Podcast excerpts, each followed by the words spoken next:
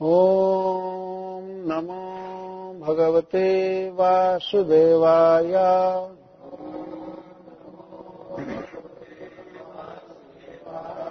ॐ नमो भगवते वासुदेवाय।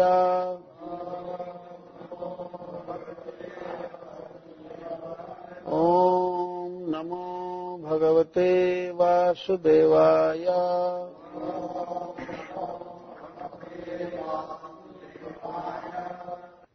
गृहात् प्रव्रजितो धीरः। पुण्यतीर्थजलाप्लुतः। शुचौ विविक्तया श्रीन। विधिवत् कल्पितासने। अभ्यसेत् मनसा शुद्धम्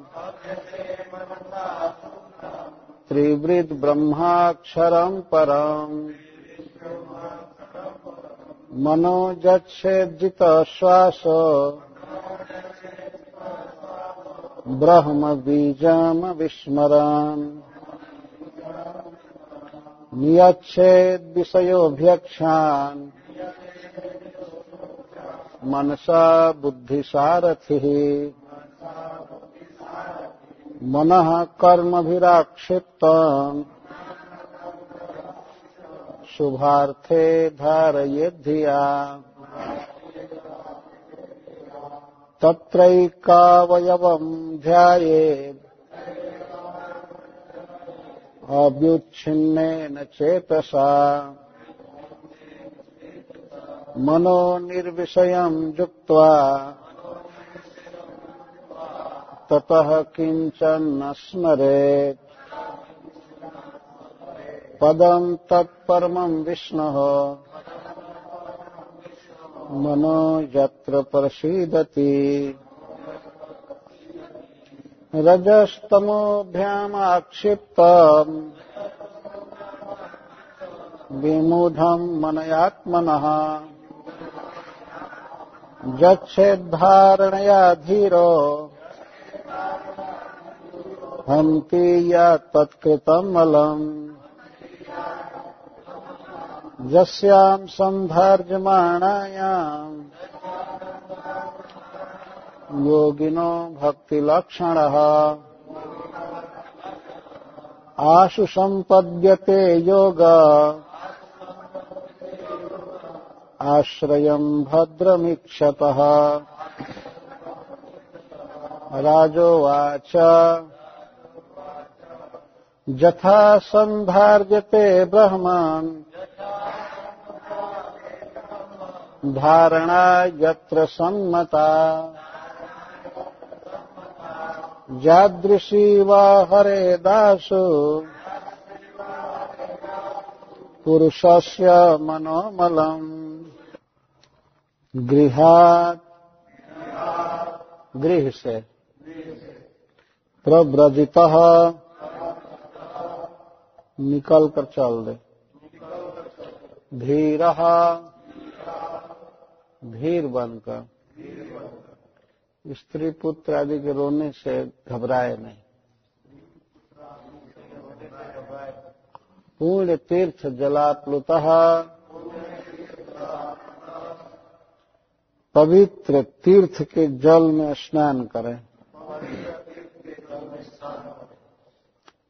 सुचौ पवित्र स्थान में। विविकते एकांत में। आसीन बैठ जाए। विधिवत कल्पितासने विधि पूर्वक रचे हुए आसन पर।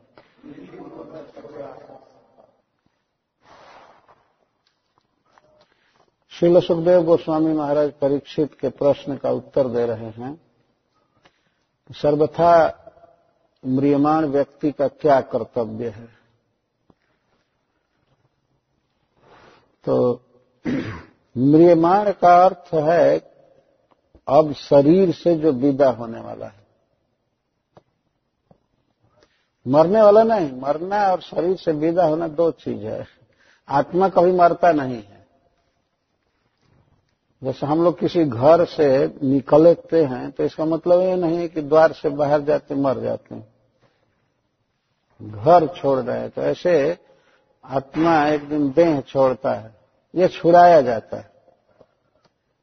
तो सुखदेव गोस्वामी कहते हैं कि अंत काले तो पुरुष आगते गत साध्वस। जब मनुष्य जान जाए कि उसका अंत समय आ गया है तो उसे घबराना नहीं चाहिए। और जो भी रही सही आसक्ति है देह में और देह के संबंधी लोगों में, उस आसक्ति को स्प्रीहा को काट। स्प्रीहा का अर्थ है शरीर में रहकर सुख भोगने की लालसा। ये छोड़ दे। क्या करे? गृहात प्रव्रजित, घर से प्रव्रजन करे। परिव्राजक बन जाए। तो निकल जाए घर से। घर लौटने के लिए नहीं है। अब तो शरीर से भी विदा होना है, तब घर क्या लौटना है? तो गृह प्रव्रजित अर्थ प्रकृष्ट रूप से व्रजित, व्रजन कर, चल दे। कहा जाए? पुण्य तीर्थ जलाप्लुत घर छोड़ करके गंगा जी के किनारे या श्री जमुना जी के किनारे या अन्य किसी पवित्र तीर्थ में चला गया। पुण्य तीर्थ तीर्थ का अर्थ यहाँ गंगा जी नदी जल को भी तीर्थ कहते पवित्र तीर्थ में चला गया स्नान। कर बहुत दिन आदमी सावर से स्नान किया, बाथरूम में ये किया, वो किया, साबुन लगाया, सब किया, लेकिन शरीर छोड़ने का समय आवे तो पवित्र जल में स्नान करना चाहिए। आप्लुत आकार से सम्यक प्लुत का अर्थ है डूब जाना। मतलब बहुत अच्छा से स्नान करे, बार बार शरीर को भिंगोए, पूर्ण तीर्थ के जल से। ये अष्टांग योग का वर्णन किया जा रहा है तो धीर शब्द से श्रीपद श्रीधर स्वामी जी कहते हैं कि यम का वर्णन किया गया योग के आठ अंग हैं। यम, नियम, आसन, प्राणायाम प्रत्याहार धारणा, ध्यान और समाधि। ये आठ अंग हैं, ये आधार है, धीरे धीरे सीढ़ी जैसे ऊपर चढ़ते जाते हैं। योग का अर्थ है भगवान से सम्मान। तो अपने मन को संसार से निकालना है, इसके लिए योगाभ्यास किया जाता है। यम का अर्थ है कंट्रोल नहीं करना नो जैसे शिल प्रभुपाद जी सबसे पहले यम बताते थे नो मीट ईटिंग नो गैंग ये सब यम कहते हैं मतलब निषेध, नहीं। तो यहाँ बताया गया, धीर शब्द से बताया गया, धीर होना चाहिए। तो यम का वर्णन किया गया। और स्नान से नियम का वर्णन किया जा रहा है। नियम। यम में नी उपसर्ग लगाएगा नितना यम, अर्थात स्नान करना, जप करना, ये सब करना, ये नियम है। यम है नहीं करने लायक काम को नहीं करना। चोरी नहीं करना और नहीं करना। तो ये तो नो मीटिंग नो गैम्बलिंग ये तो बहुत नीचे की बात है। एक बार शिल प्रभुपाद जी से कुछ लोगों ने पूछा कि शिल प्रभुपाद, क्या हम भगवान को पा सकते हैं, हम देख सकते हैं? तो प्रभुपाद जी ने कहा कि हाँ लेकिन पहले आदमी बनना पड़ेगा। तो चकित हो, पहले आदमी बनना पड़ेगा। तो आदमी तो हैं। तो प्रभुपाद जी कहते, नहीं, पहले मीट ईटिंग गैमलिंग वगैरह चार चीज़ छोड़ोगे, तब आदमी बनोगे।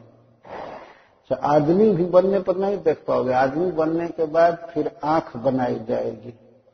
भक्ति करोगे। महामंत्र का जप अगर करोगे, भक्ति विलोचन ना तब भगवान का दर्शन किया जा सकता है। तो वास्तव में ये जो चार नियम बताए जाते हैं, ये तो आदमी बनने के लिए बनाए जाते हैं। बोले राक्षस जोनी से आदमी जोनी में हो जाए, इसके बाद सोचा जाएगा कि वो क्या करेगा।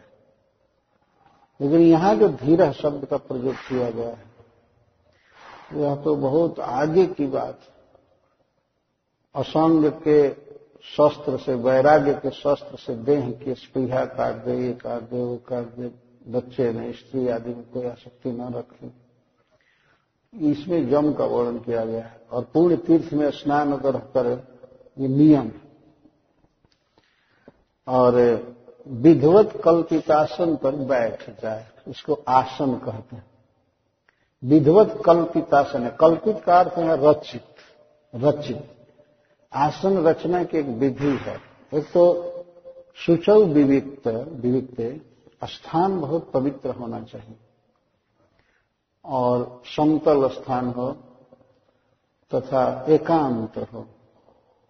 एकांत का अर्थ है कि वहाँ बहुत प्रकार के लोगों का मेला न लगा बहुत प्रकार के लोग न एकांत, एक विचार वाले आदमी हो, अथवा सर्वथा एकांत हो। एक अंत एकांत। एक के बाद ही अंत है और दूसरा जहाँ नहीं है उसको एकांत कहते हैं। अथवा एकांत का एक अर्थ है कि एक ही विचार के सब लोग जहाँ हो, वो भी एकांत है।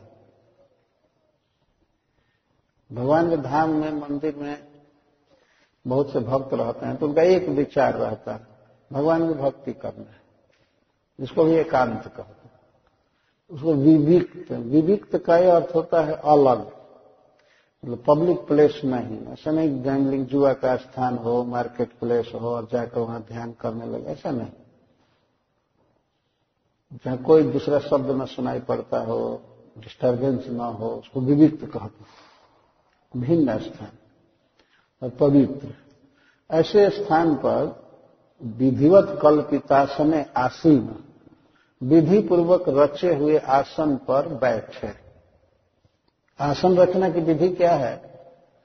सबसे पहले कुश बिछाना चाहिए और कुश के बाद मृगचर्म और मृगचर्म के बाद वस्त्र बिछाना चाहिए। ये नियम।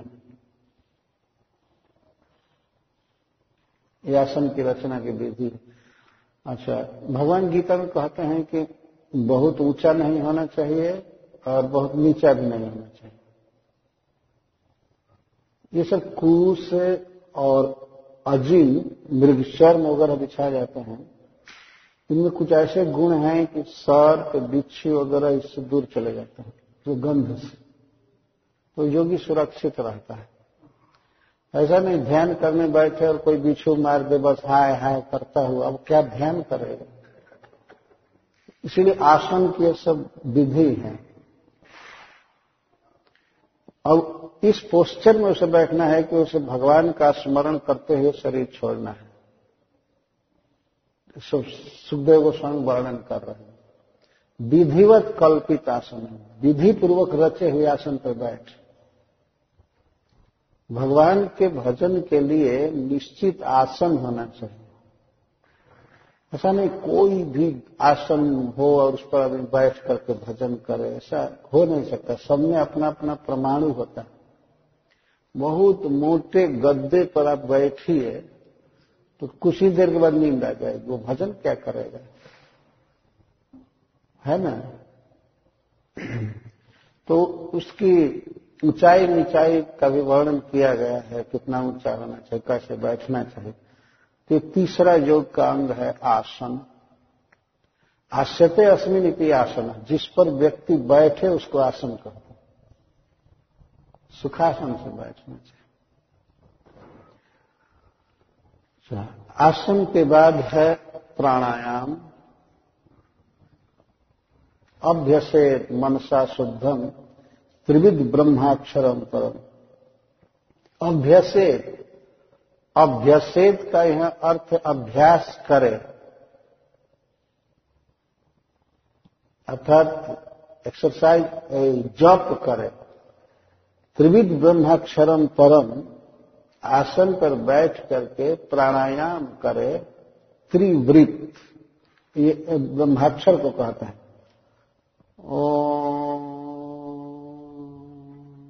इसको कहा। आसन पर बैठ करके प्राणायाम करें। प्राणायाम को यहाँ कहा गया है कि जीत श्वास शब्द जीत श्वास हो करके, अर्थात पूरक कुंभक रेचक, जो श्वास को ब्रेक करना है, श्वास का विच्छेद किया जाता है, ठीक से नहीं लिया जाता है, दीर्घ दीर्घ काल के बाद लिया जाता है, छोड़ा जाता है तो इसको प्राणायाम कहते हैं। प्राण आयाम प्राणायाम। ये प्राण का व्यायाम है, श्वास का। जैसे बहुत धीरे धीरे धीरे धीरे सांस लेना भीतर, और इसको कहते हैं पूरक, और देर तक रखना छाती के भीतर, इसको कुंभक कहते हैं। घड़ा जैसा बनाना, कुंभक। और धीरे धीरे हवा को निकालना, नाक से इसको रेचक कहते हैं। रेचक का तो खाली करना। पूरक, कुंभक और रेचक। तो इस तरह से प्राणवायु को जीत करके मतलब प्राणायाम में परफेक्ट हो करके तब प्रणव का अभ्यास कर। ब्रह्माक्षरम, ब्रह्म अक्षर, प्रणव को जो ओंकार है भगवान का नाम, ओम, उसमें अ, उ और म। तीन अक्षर है, इसलिए इसको त्रिवृत कहते हैं। त्रिवृत इसका अभ्यास करें। कैसे? मनसा मन से अभ्यास करे। जप करे मन में। वास्तव में यह बहुत ही कठिन क्रिया है, परंतु जप बहुत ज़रूरी है। और ओंकार ही महामंत्र के रूप में व्यक्त हुआ है ऐसा शास्त्र कहता है। जो महामंत्र है, यह ओंकार का ही एक्सपेंडेड रूप है। तो इस समय क्या करने की ज़रूरत है? कि अब ओम के जगह पर जपना चाहिए। हरे कृष्णा हरे कृष्णा कृष्णा कृष्णा, हरे हरे। हरे राम हरे राम राम राम, हरे हरे। यह नहीं समझना चाहिए कि यह बिल्कुल प्रथम बार करने के लिए इसको सिखाया जा रहा है। पहले से बहुत अभ्यास किया है, लेकिन फिर भी अंत समय में बहुत सावधानी से करना चाहिए। पहले के लोग प्रणव जपते थे, ये भगवान का नाम है, प्रणव सर्व वेद से गीता में भगवान कहते हैं कि समस्त वेदों का सार मैं प्रणव हूँ, ओंकार ये भगवान का नाम है, और भगवान की सारी लीलाएँ ओंकार में दी गई इस, इसकी कई कई पुस्तकें निकली हैं जिसमें अर्थ किया गया है ओंकार का। भगवान का नाम है। इसी नाम का एक्सपेंशन है महामंत्र। उसमें और विस्तार से भगवान के गुणों को दिखाया गया है। त्रिवृत ब्रह्माक्षरम स्पिरिचुअल अक्षर ब्रह्म अक्षर ट्रांसडेंटल ये महामंत्र है। ये कोई प्राकृत शब्द नहीं है, इस प्रकृति का नहीं है। ये गोलोक से आया है। गोलोक के प्रेम धन हरि नाम संकीर्तन। भगवान का नाम, भगवान के धाम से उतरा है और वास्तव में यह एलिवेटर की तरह है लिफ्ट की तरह है यहाँ जीव को पकड़ करके भगवान के पास ले जाने के लिए। तो उसका आश्रय लेना चाहिए, नाम का। गोलोक के प्रेम धन हरि नाम संकीर्तन अब देखते हैं कहीं कहीं बहुत ऊँचे ऊँचे भवन होते हैं और वहाँ से लिफ्ट नीचे आता है एलिवेटर नीचे आता है और लेकर के ऊपर जाता है। तो भगवान के अनेक नाम नामना मकार बहुधा सर्व शक्ति तत्वार्पिता भगवान अनेक नाम प्रकाशित किए और प्रत्येक नाम में अपनी सभी शक्तियों को भर दिए। और जीव के लिए भी आदेश करते, तुम अब नाम का आश्रय लो, नाम का आश्रय लो, कीर्तन करो, जप करो। तो ये ओंकार जैसा सुखदेव गोस्वामी कह रहे हैं, यही है महामंत्र हम लोगों के लिए इस युग में। तो बैठ करके, हरे कृष्ण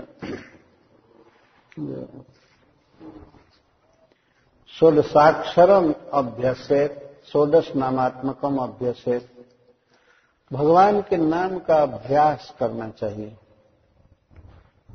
शुद्धासन पर बैठ करके हरे कृष्णा हरे कृष्णा कृष्णा कृष्णा, हरे हरे हरे राम हरे राम राम राम, हरे हरे। यह जप बहुत आवश्यक। समस्त साधनाओं में सुखदेव गोस्वामी बता रहे हैं। आगे कहते मनो जच्छेद जित श्वासो ब्रह्म बीजम विस्मरण श्वास को जीत करके जप करे और मन को वश में करे। मनोजक्षेत मन को वश में करे। लेकिन ब्रह्म बीजम अविस्मरण, ब्रह्म बीज ओंकार को कहते हैं। ब्रह्म का तो वेद वेद का मूल बीज है, ओंकार ही वास्तव में वेदों के रूप में फैला हुआ है। तो ब्रह्म बीज का अर्थ है ओंकार, प्रणव, अर्थात भगवान का नाम। इसका विस्मरण नहीं होना चाहिए। ध्यान करे, कुछ भी करे, लेकिन हमेशा जप होना चाहिए। और विस्मरण ब्रह्म बीजम अविस्मरण। हरे कृष्णा हरे कृष्णा कृष्णा कृष्णा, हरे हरे। हरे राम हरे राम राम राम, हरे हरे। हरे कृष्णा हरे कृष्णा कृष्णा कृष्णा, हरे हरे। हरे राम हरे राम राम राम, हरे हरे। वास्तव में समस्त साधनाओं में सबसे श्रेष्ठ यही है। और सब तो बैठने के लिए जम नियम आदि का वर्णन किया गया कि करना क्या है? त्रिविध ब्रह्माक्षरम का अभ्यास करना है। उसे जपना चाहिए।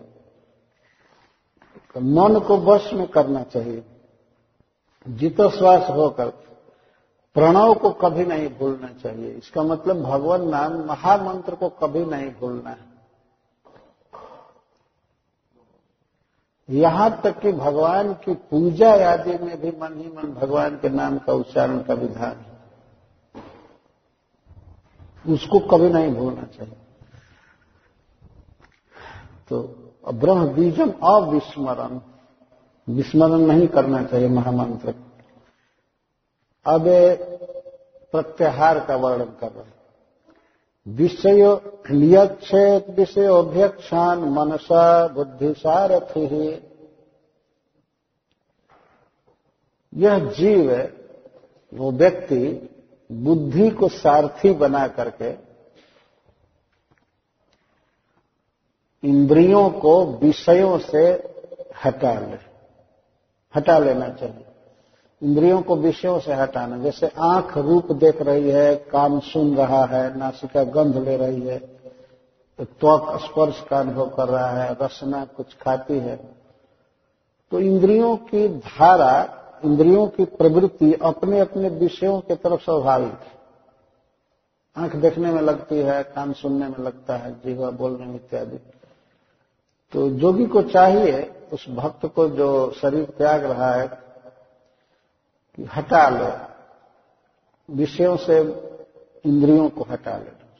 नियत विषयोभ्य अक्षण अक्षण इंद्रिया, इंद्रियाणी, इंद्रियों को हटा ले विषयों से। तो इसको प्रति आहार कहते हैं। प्रत्याहार, हटा लेना, नहीं देखना।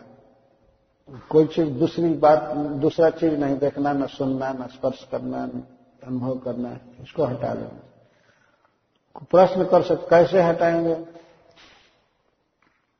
बुद्धि की सहायता से हटाना चाहिए। बुद्धि से विचार करना चाहिए कि इन विषयों का जो सेवन है इंद्रियों के साथ, ये हमारा सर्वनाश अगर हम आँख से देख रहे हैं, कान से सुन रहे हैं तो भजन क्या करेंगे? कैसे भगवान में लगेगा इसीलिए पहले इंद्रियों को हटाना चाहिए उधर से। बुद्धि को सारथी बनाए, जैसे कोई रथी है, किसी युद्ध में जाता है तो उसका सहायक सारथी होता है। सारथी लगाम कड़ा करके घोड़ों को बस में रखता है। इंद्रियाँ घोड़ों की तरह हैं, और वही बहुत उच्छृंखल उच्छृंखल घोड़ा जो विषयों में ही भागती भगवान गीता में कहते हैं, ऐसे घोड़े हैं पाँच जो जीवात्मा को खाई में गिराना चाहते गड्ढा में गिराना चाहते तो कोई घोड़े, माने पाँच घोड़े रथ में जुटे हुए हैं और पाँचों गड्ढे की तरफ़ ही। ले जाए तो सारथी क्या करता है कि लगाम खड़ा करके और उनको रोड पर चलाता है, ठीक से। इधर उधर नहीं जाने देता तो सारथी क्या है जीव के साथ? इंटेलिजेंस है, बुद्धि है। प्रत्येक व्यक्ति को ये तो समझना चाहिए कि इन विषयों को देखने में, भोगने में तो हमारा सर्वनाश हो गया। अब तो इनकी तरफ़ नहीं लगना है। इस तरह बुद्धि की सहायता से इंद्रियों को विषयों से हटा ले, और मन कर्म विराक्षित हम शुभार्थे धारे धिया अब धारणा का वर्णन कर रहे हैं। धिया बुद्धि के द्वारा मन को शुभार्थ में धारे कर्मों के द्वारा, भोग वासना के द्वारा मन विक्षिप्त रहता है, लेकिन ऐसे विक्षिप्त मन को धारणा के द्वारा, धिया धिया का अर्थ था धारयत धारित का अर्थ धारणा। धारणा का अर्थ है जहाँ व्यक्ति रखे किसी चीज़ को, उसको धारणा कहते हैं। धा, धातु का अर्थ होता है धरना कभी कभी उसका पकड़ना भी होता है, धर लेना, पकड़ लेना। कर्म से जो विक्षिप्त मन है, भोग वासना से चंचल है, विविध रूप, रस, गंध का जो स्मरण कर रहा है, उस मन को अपनी बुद्धि द्वारा पकड़ करके शुभार्थे धारे। शुभ अर्थ में लगा दे। शुभ अर्थ का क्या अर्थ है? भगवत रूपे। सिर्फ़ शुभ जी अर्थ करते संसार में सबसे अच्छा विषय है, शुभ विषय है, भगवान का रूप। भगवान के रूप में धारे, मन को लगाना चाहिए। मन तो घूमता ही रहता है वास्तव में। देखिए, आदमी सोता है, फिर भी सपना में मन घूमता ही रहता है। लेकिन जितने भी रूप हैं, सब अशुभ हैं जीव के लिए, अशुभ। अशुभ का अर्थ होता है गंदा, अपवित्र, स्वरूप से विरुद्ध। जो भी जीव चिंतन करेगा इस संसार में, किसी व्यक्ति का, वस्तु का तो वो मलिन होता जाता है, गंदा होता जाता है। भगवान का जो रूप है, वो है शुभ। शुभ का अर्थ होता है जो जीव को शुद्ध कर दे, अपने स्वरूप में कर दे। तो मन के द्वारा भगवान के रूप की धारणा करें। मन को भगवान के रूप में लगा रहे। शुभार्थ अर्थ का अर्थ विषय। शुभ विषय में दिव्य, अप्राकृत, सुंदर वस्तु में भगवान में लगा इसको धारणा करते तत्र का एवं ध्यावेद अभिक्षुण्य में चेतसा। इसके बाद भगवान के रूप का ध्यान करें। धारणा में और ध्यान में थोड़ा सा अंतर है। जब चित्त को, मन को कहीं विषयों से हटा करके भगवान के रूप की धारणा की जाती है, समग्र रूप की तो इसको धारणा कहते हैं। और ध्यान का अर्थ होता है भगवान के एक एक अंग का चिंतन करना। और जब मन भगवान के रूप में तीन मिनट तक अखंड रह जाए तो उसको समाधि कहते हैं। इतना मन चंचल है कि तीन मिनट यदि अखंड चिंतन कर ले तो कहा जाएगा कि मन समाधिस्थ हो गए बहुत फ्लिकरिंग माइंड पर किसी भी तरह से मान लीजिए भगवान के नेत्र का, बांसुरी का, हाथ का, बनमाला का, चरण का स्फुरन हो रहा है तो इसको ध्यान करते हैं। तत्रई का वयम ध्याय अभिच्छिन्न न चेतसा लेकिन अखंड चित्त से भगवान के अंगों का एक एक अंगों का ध्यान कर, जब व्यक्ति करता है तो इसको ध्यान कहते हैं। ऐसा करना चाहिए। मन जाएगा, लेकिन जाने में ये सावधान रहना चाहिए चरण से चले तो सिर पर आ जाए भगवान के बनवाला पर आ गया, कान पर आ गया, नुपुर पर आ, कंकड़ पर आ गया, नुपुर पर आ गया, सांवले शरीर पर जांग पर, हाथ पर, छाती पर, भले घूमे। बाहर न जाए, इसको कहते हैं अव्युच्छिन्न न चेतसा, अखंड चित्त से। चित्त घूमे लेकिन भगवान के रूप पर या लीला पर घूमता रहे। इसको ध्यान करता मनो निर्विषण युक्त किंचन न स्मरित। और निर्विषय मन को जब इस तरह से भगवान के रूप में लग जाए तो निर्विषय मन को फिर भगवान में जुक्तवा लगा करके, भगवान के सुंदर रूप में लगा करके ततः किंचन न स्मरित। अब भगवान के रूप के अलावा कुछ भी स्मरण न आए। भगवान के लीला के अलावा, रूप के अलावा कुछ भी स्मरण न आए। ये है समाधि। इस तरह से साधक को होना चाहिए कि भगवान के अलावा कुछ भी स्मरण न कर। पदम तत्परम विष्णु जत मनो जत्र प्रसिद्धति वह है भगवान का स्वरूप।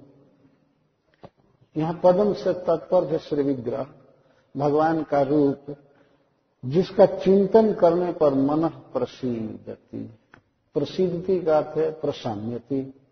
मन बिल्कुल शांत हो जाता है। भगवान इतना अच्छा है, इतना सुंदर है, इतना रसमय है कि मन वहाँ से हटता नहीं। जिसको समाधि कहते तो भगवान ने मन को आविष्ट करने के लिए ये सब साधन है। इसे धीरे धीरे धीरे धीरे धीरे धीरे करना चाहिए। और आज के युग में तो ऐसा कोई सोच भी नहीं सकता है, करने की तो बात ही दूर तो किसी को मरने का समय अगर पता चल जाए, रियली पता चल जाए कि एक महीने में मरना है, फिर भी आदमी अब तीर्थ में नहीं, हॉस्पिटल में जाएगा। तो हमको बचाओ किसी तरह से, है कि नहीं? और घर के लड़के, स्त्री तो और माया डालते हैं, नहीं नहीं, दवाई होना चाहिए, दवाई होना चाहिए होना चाहिए। क्या दवाई करके करेंगे दवा और इंजेक्शन के जमराज के बंधन को काट देगा। जब कागज़ बिल्कुल तैयार हो चुका है कि अब शरीर छोड़ना ही है तो उस समय एडमिट हॉस्पिटल में नहीं करना चाहिए। किसी भी तरह से अब पवित्र तीर्थ में, मंदिर में भर्ती करना चाहिए तो वहाँ शरीर छूटे। ठीक से, ठीक चेतना में। कई बार घर के लोग मानते नहीं है। वो भी सोचते हैं कि लोग कहेंगे कि दवा नहीं कराया गया, ये नहीं कराया गया, देखा गया। कैसे आदमी मरता है मृत्यु की सज्जा पर? हमने देखा है। इधर सुई खोसा गया है, पानी चढ़ाया जा रहा है, इधर खोसा गया, इधर खोसा गया, टेबलेट खाया है, इसी दशा में चला गया। क्या सदगति होगी? लास्ट में जैसी मती रहती है, वैसी गति होती है। कोई किसी का फ़ोटो ले रहा हो तो क्लिक दबाते समय, बटन दबाते समय जो रहा रूप बस वही आएगा। है ना? इसीलिए फोटोग्राफर कहते हैं, सावधान अटेंशन प्लीज़ थोड़ा मुस्कुराइए। कहते हैं ना, इस तरह से कहते हैं। और कल कभी देखा जाता है, कोई व्यक्ति अगर सिर को खुजलाया इधर उधर किया तो वही हाथ आ जाता है तो। लास्ट समय चेतना बिल्कुल कृष्ण में रहनी चाहिए, तब व्यक्ति भगवान को प्राप्त करते हैं। बहुत सावधान रहना चाहिए। तो यह तो खैर एक दृष्टि से कहा जा सकता है, भाई बेटा है तो कर्तव्य क्या करे, पिताजी को हॉस्पिटल में ले ही जाना चाहिए। ये करना चाहिए वो करना चाहिए लेकिन जब अंत काल है तो पुरुष आगत गत साधस जब वास्तव में विश्वास हो जाए बुद्धि द्वारा कि अब हॉस्पिटल और डॉक्टर आदि से कर्म बंधन नहीं मिट सकता है। तब तो उसे अब भगवान ने मन लगा करके ही शरीर छोड़ने की तैयारी करनी चाहिए। भगवान का रूप ऐसा है, सुखदेव गोस्वामी कहते शुभार्थ है, और फिर करें पदम तत्परम विष्णु जब मनोजत्र प्रसिद्ध भगवान का यह पद, स्वरूप ऐसा है, इसमें मन बिल्कुल प्रसन्न हो जाता है। अरे जब संसारिक लोगों का चिंतन करके, उनसे मिल करके और बात करके लोग इतने तृप्त होते हैं, भगवान में जिसका मन लग जाए तो कितना सुख प्राप्त होगा उसे। कौन कह सकता है? मनोजत्र प्रसिद्ध, कि सुखदेव गोस्वामी कहते हैं कि भगवान का वह रूप दिव्य है, आनंद घन है। उसमें अगर मन लग गया तो मन प्रसिद्धति मन प्रसन्न हो जाता है, शांत हो जाता है। अन्य विषयों की तरफ़ जा ही नहीं सकता। भगवान इतना रसिक है, इतना रसमय है कि उनका ही चिंतन करेगा, और जा ही नहीं सकता। किसी व्यक्ति को किसी उत्कृष्ट रस की प्राप्ति हो जाएगी तो वो उसको छोड़कर के दूसरी तरफ़ जा ही नहीं सकता। एक उदाहरण मैं दे रहा हूँ, बहुत स्थूल उदाहरण है, गाँव का है, लेकिन हम कभी कभी इस बात को सोचते हैं, कैसे किसी को चस्का लग जाता है। एक बार की बात है, हमारे गाँव के पास एक और गाँव है। तो वहाँ एक आदमी का बैल जाकर किसी के खेत में पड़ गया। बैल समझते हैं ना? किसी के खेत में पड़ गया तो वह व्यक्ति जिसका खेत चरा था, वो ले जाकर के फाटक लगा दिया। फाटक लगाने का मतलब है, कोई सरकारी घर बना होता है, उसमें पशु को ले जाकर के जेल में बंद कर दे। वास्तव में पशु को ले जाता है वो आदमी तो फिर जो सरकारी आदमी होते हैं तो उस पशु को खिलाते हैं, पिलाते हैं, और पशु वाला फिर बाद में जाता है। पशु वाला जाता है तो उस पर दंड लगाते हैं, और दंड लगा करके फिर छोड़ देते हैं पशु को। इस तरह का कार्य। आप आप समझते होंगे, गाँव के होंगे तो सब बात समझते हैं। जैसे यहाँ पर टो कर लेते हैं कार को वैसे पशु को ले जाते। तो कार का क्या बिगड़ेगा? चाहे पशु का हो तो कार वाला दंड भोगेगा ना। वो जा करके छुड़ा करके लाता है टो करने का भी खर्च देता है, क्या करता है? तो इसी तरह पशु को ले जाकर के फाटक लगाते उसको फाटक कहते हैं मतलब पशु का जेल। तो हुआ क्या कि वो जब बैल गया फाटक सरकारी आदमी उसको खिलाए, वो घर पर कभी भी खली भूसा अच्छा से नहीं खाया था। गरीब घर का बैल था। गया तो वहाँ वो लोग खिला दिए उसको और लगभग सात आठ दिन रह गया। व्यक्ति गया नहीं छुड़ाने सात आठ दिन खा लिया खूब अच्छा से। तो उस बैल को छुड़ा करके वो आदमी लाया बाद में। रघुनाथ पांडे नाम था उनका जो बैल को छुड़ा कर लाए। बैल को छुड़ा करके लाए, रखे। दूसरे दिन बिना सूचना के चुपचाप बैल फिर फाटक चला गया। अपने आप चला गया। उनके गाँव से तीन किलोमीटर गाँव है, जहाँ वो फाटक लगाया गया। वो लोग बैल खोजने लगे, कहा गया, कहाँ गया कहाँ गया तो वो फाटक के द्वार पर चला गया तो वो लोग फिर से उसको रख लिया वहाँ उसको अच्छा खाने को मिल गया बैल को तो अपने आप चला गया, घर छोड़ करके वहाँ चला गया। इसको चस्का कहते हैं। जब साधारण संसारिक लोगों में और वस्तुओं में मन जा सकता है। तो सच्चिदानंद घन भगवान के रूप में अगर मन फंस जाए तो कैसे लौट सकता है? इसलिए सुखदेव गोस्वामी कहते हैं, मनोजत्र प्रसिद्धति और प्रसिद्धति का अर्थ करते हैं श्रीधर स्वामी साम्यति प्रसाम्यति। शांत सुखी हो जाते नहीं लौटता है। इस पर एक प्रश्न हो सकता है कि मन तो रजोगुण से और तमोगुण से आक्षिप्त है और विमुद है। ऐसे मन को भगवान में कैसे लगाया जाएगा? रजस तमोभ्याम आक्षिप्तम विमूढ़म मन आत्मन। रजोगुण के द्वारा मन आक्षिप्त रहता है, विक्षिप्त रहता है, और तमोगुण के द्वारा विमूढ़ हो जाता है। विमूढ़ का अर्थ विशेषण मूढ़, कुछ नहीं जानता है। निद्रा में हो गया, क्रोध में हो गया लश में हो गया तो मन कुछ नहीं जानता। इसको विमूढ़ कहते जब तमोगुण का जो मोड ऑफ़ इग्नोरेंस का प्रभाव होता है तो मन ऐसा हो जाता है। ऐसा जो विमूढ़ है, वो मन क्या भगवान का स्मरण करेगा? या विक्षिप्त हो गया रजोगुण के द्वारा? ये कमाना है, ये करना है, ये लेना, ये देना, वहाँ जाना, ये दौड़ना, ये करना ये मन भागता रहता है, ये करूँगा तो ये मिलेगा, वो मिलेगा, ऐसा, वैसा, इसको विक्षिप्त कहते हैं। मन बिखरा है। तो रजोगुण मन को विक्षिप्त करता है और तमोगुण विमुढ़ करता है।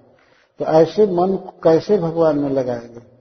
तो शिवदेव गोस्वामी कहते हैं, रजस्तमोभ्याम आक्षिप्तम विमूढ़ मनयात्मन धारणया धीरो हंती या तत्कृतम अलम धीर बन करके चाहिए कि धारणा के द्वारा मन जक्षेत मन को बस में कर, धारणा के द्वारा। तो धारणा शब्द की थोड़ी सी व्याख्या में पहले किया। धारणा का अर्थ है, भगवान के रूप में मन को बारंबार ज़बरदस्ती पकड़ कर रखना, इसको धारणा का अर्थ जैसे कोई बच्चा बहुत चंचल हो खेल कूद में रहता है, लेकिन उसको पकड़ पकड़ करके स्कूल में बैठाया जाता है शुरू में। बैठो, पढ़ो पढ़ो, बैठो, लेकिन थोड़ा सा छोड़ते ही उठ करके फिर भाग। लेकिन जैसे भी हो, उसको पकड़ करके आसन पर बैठाना, स्लेट पकड़वाना, पेंसिल पकड़वाना जो किया जाता है, इसको धारणा करेंगे मन तो भगवान में रहा नहीं है तो इसीलिए वो भागेगा, परंतु भगवान के रूप में बारंबार उसको लाना, चरण ऐसा है, भगवान की आँख ऐसी है, भगवान का हस्त ऐसा है, छाती ऐसा है भगवान अपने हाथ से गोवर्धन उठाए थे, उनके चरण कालिए पर नृत्य कर रहे हैं। ये ज़बरदस्ती जो बार बार लाया जाता है, इसको धारणा कहते हैं। तो धारणा का ऐसा प्रभाव है कि हंती या तत्कृतम मलम। तत्कृतम, रजोगुण, तमोगुण के द्वारा जो मन की चंचलता है, विमूढ़ता है, उस मनोमल को धारणा नष्ट कर देती है। भले भगवान में मन लगे या न लगे, लेकिन बारंबार लाना चाहिए भगवान के पास। तो भगवान का थोड़ा सा स्फुरण होगा मनोमय। भगवान की हँसी भगवान की चाल या रूप कुछ भी अगर मन में आएगा तो मन की चंचलता धीरे धीरे समाप्त होती जाएगी। हंत नष्ट कर देती, धारणा नष्ट कर देती। मन फिर नहीं भागेगा। इसलिए धारणा मुख्य चीज़। जस्याम संधार्यमाणायाम योगिनो भक्ति लक्षण आशु संपद्यते योग आश्रय भद्रमीक्षत जस्याम संधार्यमाणायाम यदि कोई योगी धारणा करता है, भगवान के रूप में मन को बार बार लाता है, लगाता है तो उस योगी के हृदय में भगवान के प्रति भक्ति लक्षण योग आशु संपद्य भगवान में प्रेम हो जाता है। भगवान का चिंतन करता है बार बार दर्शन करता है, देखता है तो देखते देखते, मन में चिंतन करते करते भगवान में प्रेम हो जाता है। भक्ति लक्षण है योग। भगवान में आसक्ति हो जाती है। क्यों? क्योंकि आश्रयम भद्रम इक्षत। भद्रम आश्रयम इक्षत। वह जोगी बहुत ही सुंदर वस्तु को देख रहा है, भद्रम। यहाँ भद्र का अर्थ है भगवान का रूप। मैं जैसा पहले कहा सबसे सुंदर, सबसे रसमय, आनंदमय रूप है भगवान का। जीव के चित्त के लिए, मन के लिए कोई न कोई आश्रय चाहिए। और संसार के जितने भी विषय हैं, कोई मनुष्य है या पशु, पक्षी खान पान की चीज़, जो कुछ भी है, ये सब अभद्र है। अभद्र है। इनके चिंतन से ग्लानी होती है, जलन होता है। अब संसार में देख सकते हैं, कोई किसी का चिंतन करके, किसी से मिल करके, किसी वस्तु को खाकर, पहन कर कभी सुखी नहीं हुआ। ये सब अभद्र और भगवान का रूप भद्र। तो चूँकि योगी मन में भगवान के सुंदर, सुखद, आनंद घन रूप को देखता है, इसलिए उसी रूप में आसक्ति हो जाती है। भगवान में उसकी आसक्ति हो जाती है। यह अभ्यास की चीज़ है वास्तव में। संसार में तो किसी से किसी का कोई संबंध नहीं है, लेकिन साथ रहते रहते मनोबंधन हो जाता है। है ना? अब एक उदाहरण ले लीजिए, मान लीजिए पुत्र है। तो माता पिता को, स्त्री पुरुष को तो पहले पता भी नहीं रहता है कौन व्यक्ति मेरा पुत्र बनकर आएगा। है ना? और कहा मलेच्छ पहले था कि यौवन था, कौन घूम घाम करके आ गया मेरा बेटा बनकर, क्या पता होता? है लेकिन वो आ गया, उसको देखते, पोसते, खिलाते, करते, धरते, ऐसा बंधन हो जाता है कि कभी आदमी सोच भी नहीं सकता है कि इसके साथ मेरा संबंध नहीं है। ना? और जबकि वो क्या है? अभद्र है। वो प्राकृत भौतिक पिंड है। प्राकृत पदार्थ है, उसको शरीर नाम दे दिया गया ब्रह्मा जी ने ऐसा सजा दिया और उसके साथ रहते रहते इतनी आसक्ति हो जाती है। तो फिर जीव के जो नित्य हितैषी है, संबंधी है, और दिव्य स्वभाव है भगवान का, आनंदमय है, अगर उनको बार बार देखा जाए बार बार सोचा जाए, चिंतन किया जाए तो क्यों नहीं उनमें आसक्ति हो जाएगी? तो सुखदेव गोस्वामी कहते हैं कि भगवान इतने रसमय है, आनंदमय है, कि उनका चिंतन करते करते योगी के हृदय में शीघ्र ही भक्ति लक्षण जो उत्पन्न हो जाते भगवान में प्रेम हो जाता तब मन इधर उधर नहीं जाते। इस पर महाराज परीक्षित प्रश्न कर रहे हैं। देखिए, श्रीमद भागवतम में महाराज परीक्षित के द्वारा पूछा हुआ दूसरा प्रश्न है। पहला प्रश्न तो ये था कि मेरे माँ को क्या करना चाहिए, क्या सुनना चाहिए, बोलना चाहिए। दो प्रश्न वहाँ थे। तीसरा प्रश्न, दो प्रश्न एक ही साथ पूछा गया था और ये प्रश्न पूछा जा रहा राजोवाच जथा संधार्यते ब्रह्मं धारणा जत्र सम्मता, जादृशी व हरे दासु पुरुषस्य मनोमलम तब ब्रूही विशेष महाराज परीक्षित कहते हैं कि हे ब्राह्मण हे सर्वज्ञ सुखदेव गोस्वामी, धारणा जत्र जथा जादृशी धार्यते तब कथया ये धारणा क्या चीज़ है? तीन प्रश्न कर रहे हैं, एक प्रश्न के भीतर। जथा, धारणा कैसे की जाती है? जथा का प्रकार। धारणा का प्रकार क्या है? कैसे धारणा की जाती है? और जत्र जस्म विषय, धारणा का वास्तविक विषय क्या है? पहले कह चुके हैं भगवत रूपे, भगवान का रूप, लेकिन फिर भी महाराज परीक्षित और क्लियर कर रहे हैं। धारणा कैसे की जाती है और किसमें की जाती है? और धारणा किस प्रकार की होती है? तीन प्रश्न, जादृशी, जत्र और जत्था। संधार्य ये तीनों प्रश्न तीन विषय को व्यक्त कर रहे हैं। धारणा कैसे की जाती है? चौथा। और धारणा किसमें की जाती है? और धारणा का स्वरूप क्या है? कैसी धारणा? इसको कृपा करके पढ़िए। जो पुरुष के मनोमल को, मन की चंचलता को विक्षेप को बिल्कुल नष्ट कर देता है। नष्ट कर देती है धारणा। वो धारणा कैसी होती है? कैसे की जाती है? किसमें की जाती है? बहुत प्रैक्टिकल प्रश्न है। धारणा की प्रशंसा किया सुखदेव गोस्वामी ने कि भगवान के रूप में जब धारणा की जाती है तो धारणा तुरंत भक्ति जब उत्पन्न कर देती है जोगी के हृदय में। प्रश्न है, कैसी धारणा है किसमें धारणा है? और कैसे की जाती है? श्री सुखदेव गोस्वामी सबसे पहले बताते हैं। जथा जथा का उत्तर दे रहे कैसे धारणा की जाती है?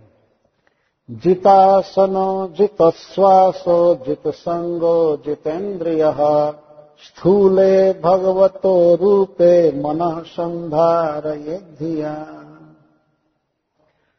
कैसे धारणा की जाती है? पहले जथा उत्तर दे रहे जितासनो जितश्वासो जितसंगो जितेन्द्रिय सबसे पहले व्यक्ति को चाहिए कि वो आसन को जीते। बैठना सीखे। सब चीज़ के लिए कुछ आसन होता है। जैसे मान लीजिए, आप कार ड्राइव कर रहे हैं तो कार में शीर्षासन लगाकर ड्राइव नहीं करेंगे। है ना? ये खड़ा होकर के नहीं चला पाएँगे। कुछ आसन होते हैं अपने अपने। ये वायुवान चला रहे हैं तो बैठेंगे नहीं, खड़े रहेंगे। कुछ ऐसे आसन है, ड्राइव करने को, उसमें खड़ा ही रहना है। अगर बैठे तो पेनाल्टी लग जाएगी। और कहीं खड़े होकर नहीं चलाएँगे। अब कार में खड़ा होकर के कोई चलावे तो शायद उसको टिकट मिल जाएगा खड़ा हो भी नहीं सकता है। तो जगह नहीं है खड़ा होने की। तो इस तरह से धारणा के लिए जितासन होना ज़रूरी। भगवान के भजन के लिए पहला है शर्त जितासन। एक निश्चित आसन तो आसन कई प्रकार का होता है। भगवान के भजन के लिए तो कभी बैठते हैं। मान लीजिए भागवत सुनना है।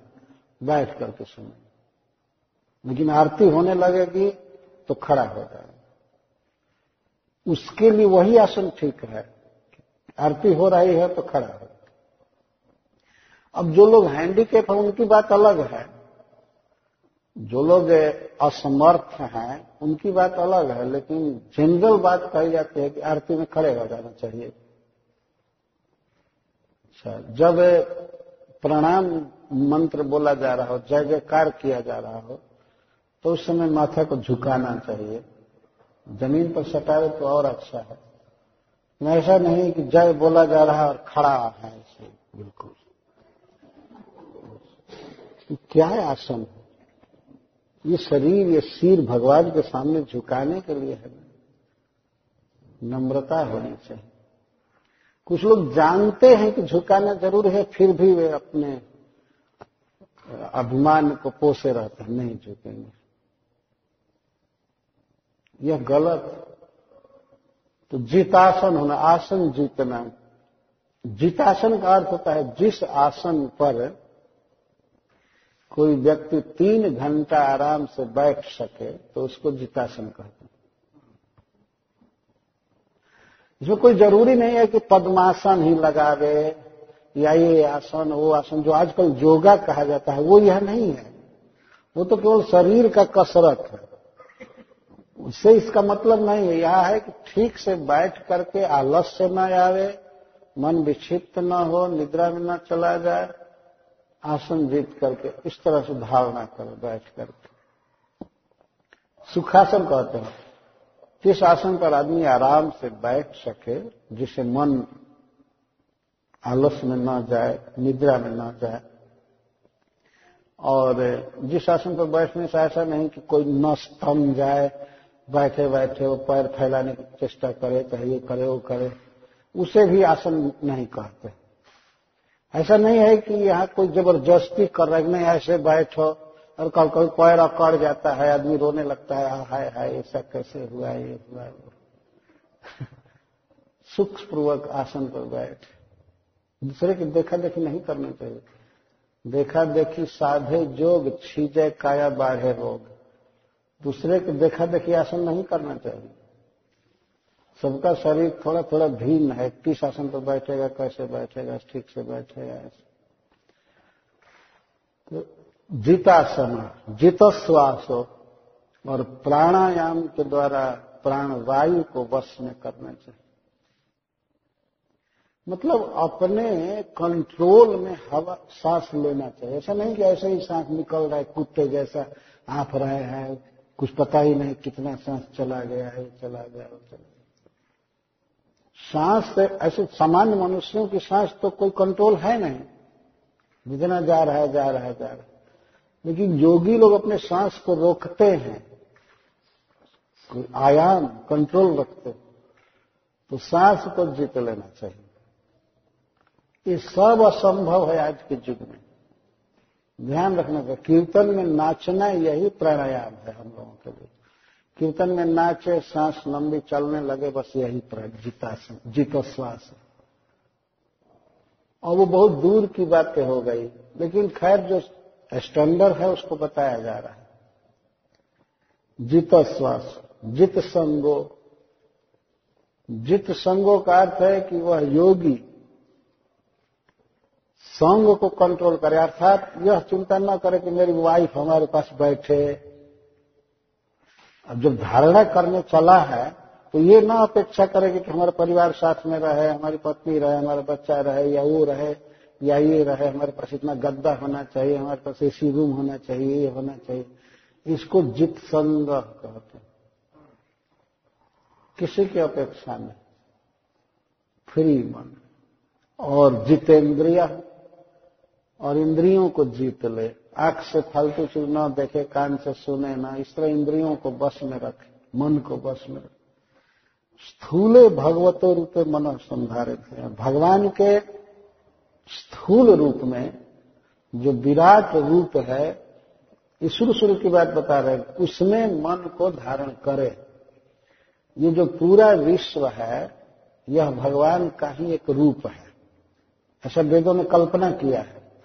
तो भगवान के इस रूप में मन को लगावे ये तो अजीब बात कह रहे हैं, पहाड़ में, नदी में, भूमि में, पर्वत में, ये, यहाँ कैसे मन लगाएँगे? लेकिन सुनिए ध्यान से, सुखदेव गोस्वामी कितना प्रैक्टिकल बता रहे हैं। स्थूले भगवतो रूप मन संधारे दिया। भगवान के स्थूल रूप में मन को धारण करे।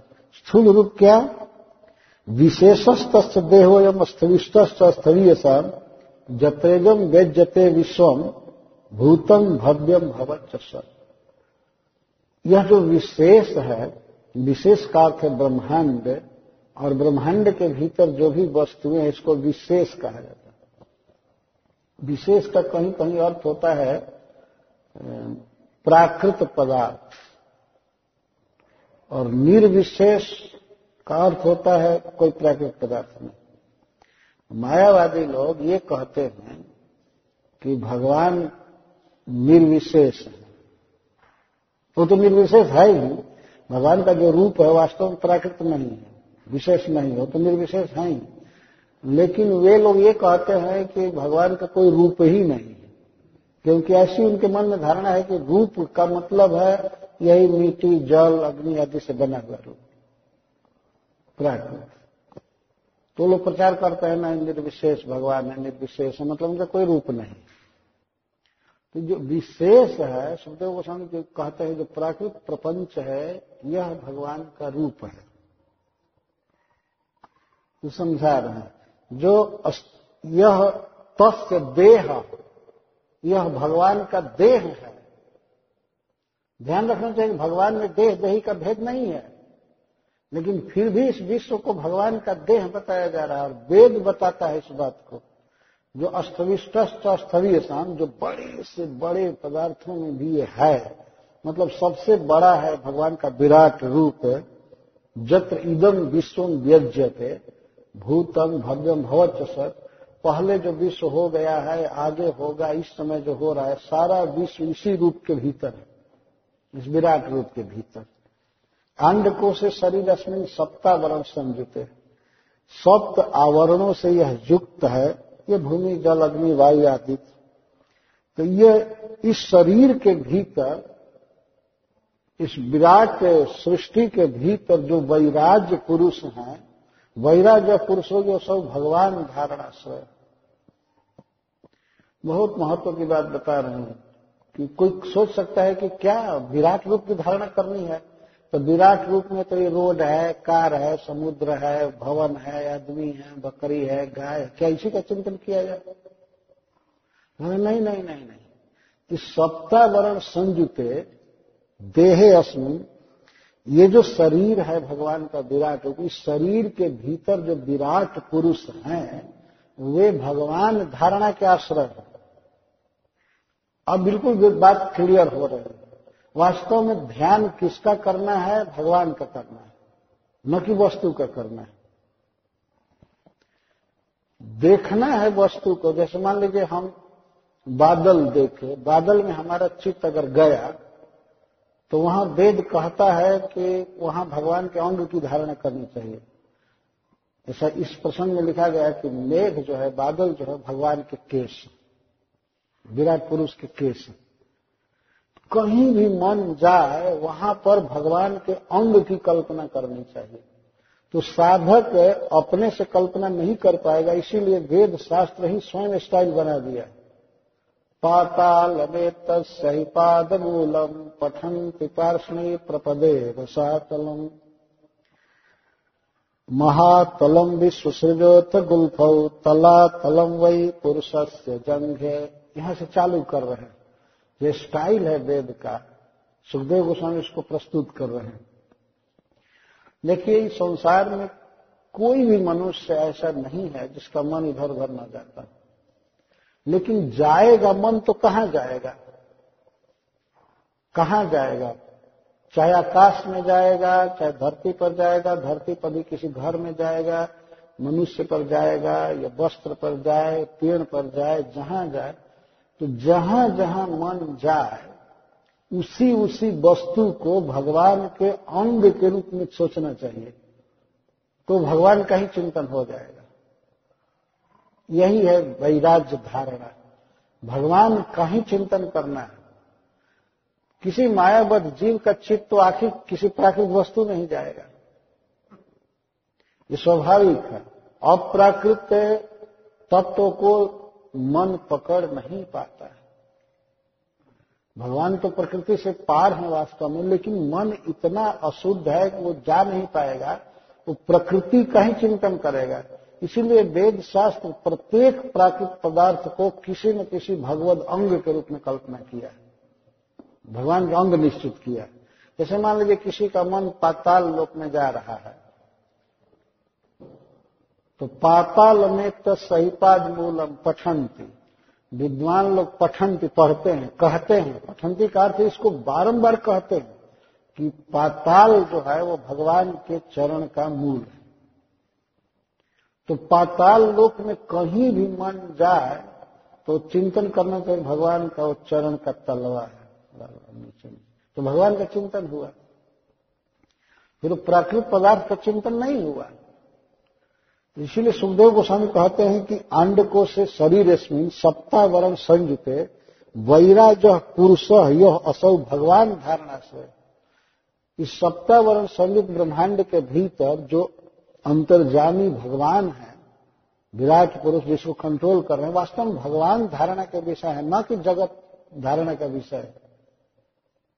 ये नहीं सोचना चाहिए कि अब जब सब कुछ भगवान है तो हम कुछ भी चिंतन करें तो भगवान का चिंतन हो जाएगा। नहीं।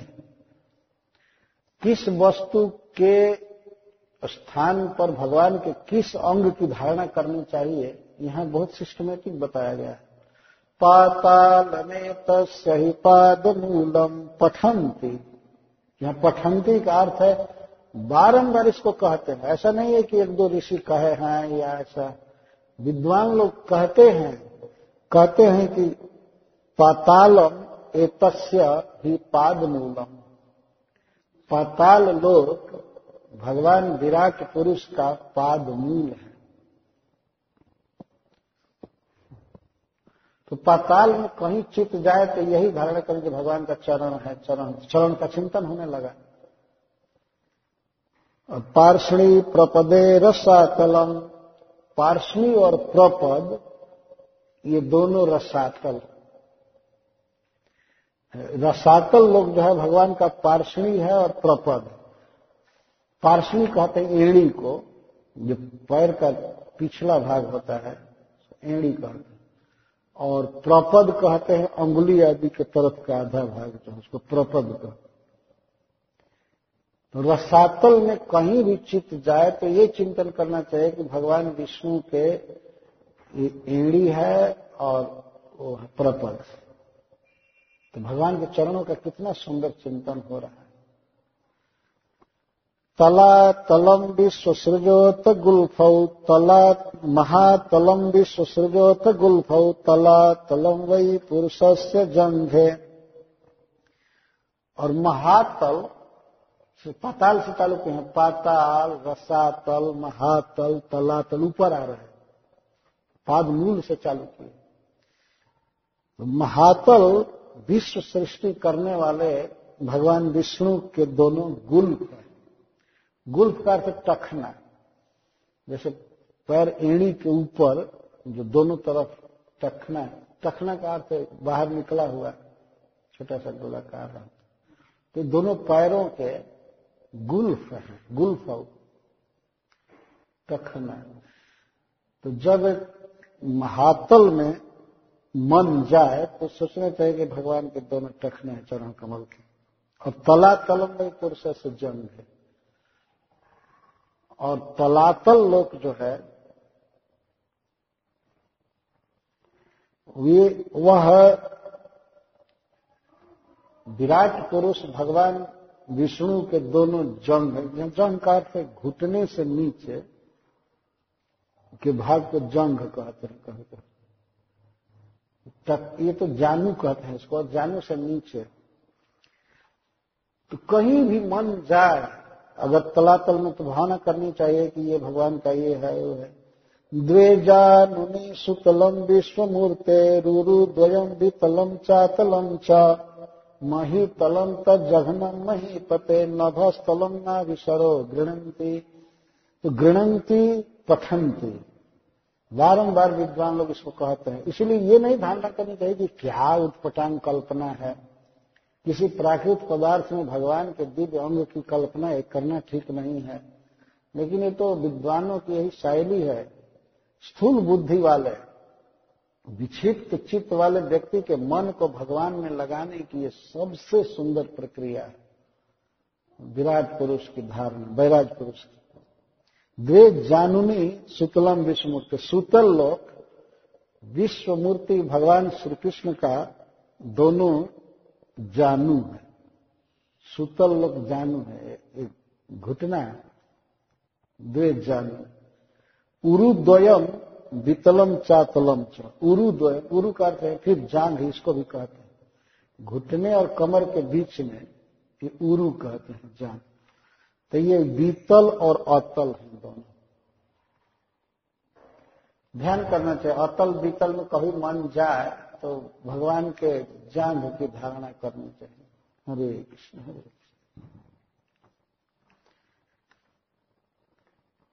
मही तलम तक जघन महीपते हे महाराज परीक्षित, और महीतल पर, इस पृथ्वी तल पर मन कहीं जाए तो जहाँ भी मन जाए, वहाँ भगवान के जघन की कल्पना करनी चाहिए। या जघन का जांग ठीक, कमर से थोड़ा सा नीचे भाग। ये जांग है भगवान। नभस्थलम नाभिसरो गृणंती और आकाश में चित जाए तो यही धारणा करनी चाहिए। विद्वान लोग ऐसे कहते हैं कि ये भगवान का नाभि सरोवर है। नाभमय। नाभि सरोह आकाश में चित जाता ही है तो ये धारणा करनी चाहिए कि भगवान विष्णु का नाभि है। यह ऐसा सरोवर है जिससे कमल निकला और ब्रह्मा जी उत्पन्न हुए। तो किसी भी स्थिति में भगवान के अंगों का ही चिंतन होगा।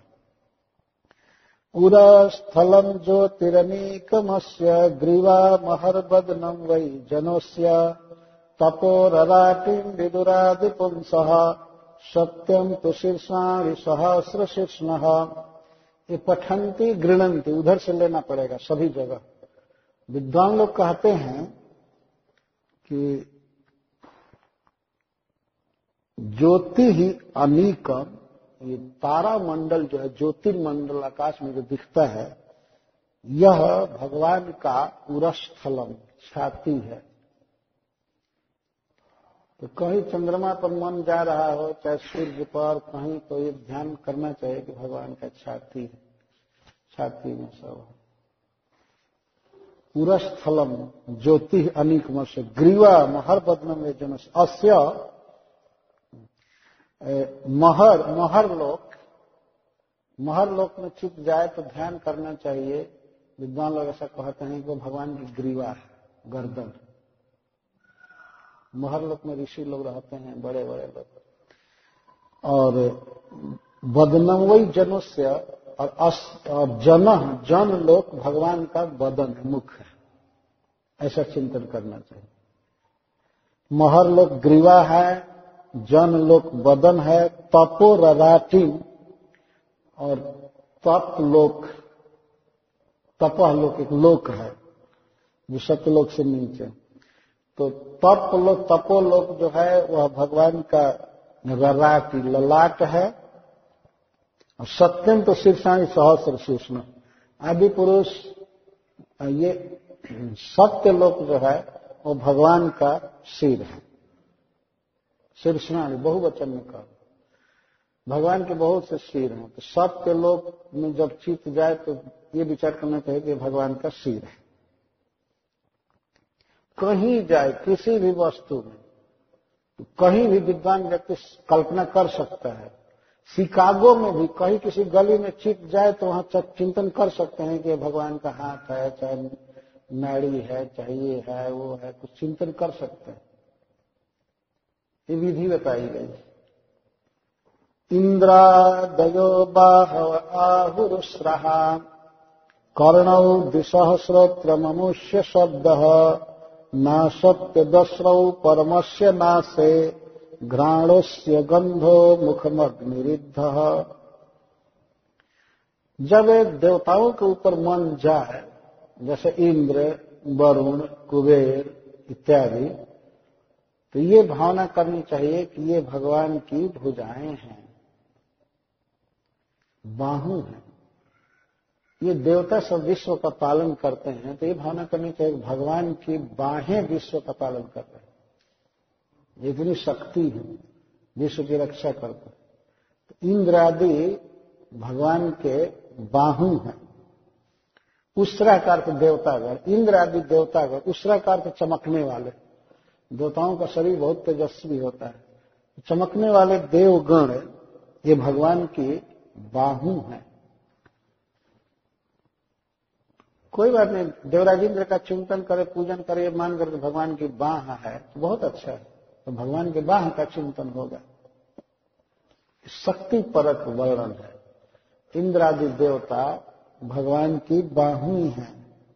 कर्णव दिशा। और दिशाएँ, दसों दिशाएँ जो हैं, वही भगवान के कान है। इतना ज़्यादा भगवान सुनते हैं। दिशाएँ ही कान है दोनों का। कहीं कोई ये ना सोचे कि भगवान हमारा शब्द नहीं सुन रहे हैं। सब कुछ जानते हैं। उत्तर, दक्षिण पूर्व पश्चिम, या ऊपर, नीचे, चारों कोण दसों दिशाएँ भगवान के कान है। कान का चिंतन होना चाहिए। विद्वान लोग ऐसा कहते हैं। श्रोत्र मनुष्य शब्द। और श्रोत्र जो है श्रवण इंद्रिय कान अलग चीज़ है। कान का अर्थ है साखिट और इसमें जो सुनने की प्रवृत्ति है, उसको श्रोतेंद्रिय कहते हैं। साकिट अलग चीज़ है, और उसमें फ़ंक्शन अलग चीज़ जैसे बल्ब देखते हैं, बल्ब का आकार एक अलग है, और करंट से बिल्कुल भिन्न चीज़ होता है। लेकिन करंट आने पर जो प्रकाश देने लगता है तो प्रकाश देना एक अलग काम है, उसका और उसका सर्किट साइज़ एक अलग चीज़ है। अलग बल्ब मिलता है बिजली का बल्ब अलग अलग मिलता है, जब बिजली से कनेक्ट करते हैं, तब उसमें प्रकाश आता है। इसी तरह किसी व्यक्ति के कान अलग चीज़ में और कान में सुनने की बात अलग होती है। जैसे कोई मान लीजिए वस्तु ला रहे फ़ोन ला रहा है, ये ला रहा है, ला रहा है, कंप्यूटर ला रहा है तो ऐसे खरीद करके ला दिया, लेकिन सरकार से रजिस्ट्रेशन अलग चीज़ है।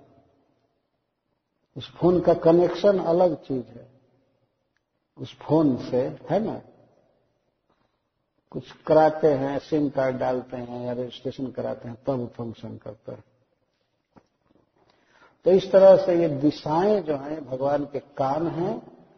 और जो शब्द है, जो स्रोत, यही भगवान की श्रवण इंद्रिय है। शब्द ही श्रवण इंद्रिय है। मतलब भगवान बहुत सुनते हैं। यदि कोई शब्द आ रहा है तो समझना चाहिए भगवान के श्रवण इंद्रिय है। दिशाए भगवान का काम है। नाशक्त दसरव परमस्य नाश है अश्य परमस्य, परम पुरुष भगवान कृष्ण की ये अश्विनी कुमार परम पुरुष भगवान कृष्ण की नासिका है। नाक है तो दोनों देवता नासत दशरव कहते दोनों अश्विनी कुमार जो देव, जो देवता हैं वे भगवान की नासिका हैं और गंध जो है, वही भगवान की घ्राण इंद्रिय है, नाशा इंद्रिय है। मुखमग निरिद्ध और दहकता हुआ, प्रज्वलित अग्नि भगवान का मुख है। हम लोग आग देखते हैं, जलता हुआ या करता हुआ तो उस समय याद करना चाहिए कि भगवान का मुख है। युद्ध अग्नि भगवान का मुख है। युद्ध का प्रदीप्त प्रदीप्त अग्नि, विराट पुरुष भगवान का मुख है। कहीं कहीं आदमी नहीं चाहता है कि आग लगे, आग को बुझाने का प्रयास चलता है, फायर विभाग रहता है, लेकिन भगवान जब खाना चालू कर देते हैं तो वो क्या कर? आग लगाने का कोई प्रबंध नहीं है संसार में ना, कि है, आग बुझाने का विभाग है, फायर विभाग। वो फायर का शत्रु विभाग है, लेकिन फिर भी पता नहीं क्यों फायर विभाग कहते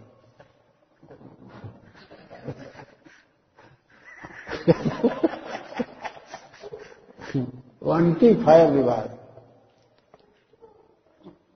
प्रदीप्त अग्नि को देख करके भगवान के मुख का स्मरण करना चाहिए। इतना चमकीला, इतना सुंदर मुख है भगवान। गौरक्षणी चक्षुरभूत पतंग ये द्यव जो स्वर्ग है, ये भगवान के दोनों नेत्र गोलक आँखों के साकिट दो गोलक। देव। देव कहते हैं आकाश स्वर्ग को। ये दोनों अक्षिणी आँखें हैं, चक्षुरभूत पतंग और पतंग। सूर्य को देखने पर चिंतन करना चाहिए, ये भगवान श्री कृष्ण के आँख हैं। पतंग चक्षु अभूत। पतंग सूर्य को कहते हैं। पतंग चलते जाते हैं, चलते जाते हैं, चलते जाते हैं, उनको पतंग कहते हैं। तो ये पतंग, सूर्य, भगवान विष्णु के आँख हैं, नेत्र नेत्रेंद्रिय। जब भगवान देखते हैं, तभी हम लोग देख पाते हैं। भगवान अगर न देखे तो हम लोग सब अंधे जैसे हो जाते हैं। सूर्य उगता है, तब लोग कोटि कोटि लोग देखने लगते हैं। तो सूर्य डूब जाए, बिजली भी न रहे तो आँख रहते हुए कुछ नहीं देख पाएँगे। कोई आदमी सोच सकता है कि हमारी आँख बहुत सुंदर है, हमारी आँख में बहुत तेज है, हमने चेकअप कराया है, लेकिन जरा प्रकाश हटाइए तो क्या चेकअप काम करेगा? अंधकार में क्या देख पाएँगे? हमारा देखना, हमारा सुनना, सब कुछ भगवान की कृपा पर आधारित है। सूर्य भगवान विष्णु के नेत्रेंद्रिय आँख, पक्षमाणी विष्णु रहने उभेद और रात और दिन, क्या है? ये भगवान की पलकें हैं। मतलब भगवान पलक गिराते हैं तो रात हो जाती है और पलक खोलते हैं तो दिन।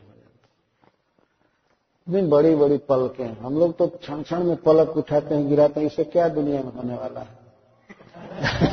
बताइए। क्या होगा इससे? कुछ नहीं। कितने रोज पलक बंद करके मर जाते हैं, चले जाते हैं। दुनिया वैसे ही चल रही है। है ना? किसी देश का राष्ट्रपति या प्राइम मिनिस्टर ही मरे, फिर भी संसार चलता ही रहता है। कि कोई ऐसा पुरुष जो पलक बंद करे तो अंधकार हो जाए, रात हो जाए और पलक खोले तो दिन हो जाए उसका कितना बड़ा सम्मान होगा। सारे न्यूज़ पेपर में तो उसी का समाचार लोग छापेंगे। है ना? ऐसा कर और भगवान के विषय में कोई कुछ नहीं बोलता है।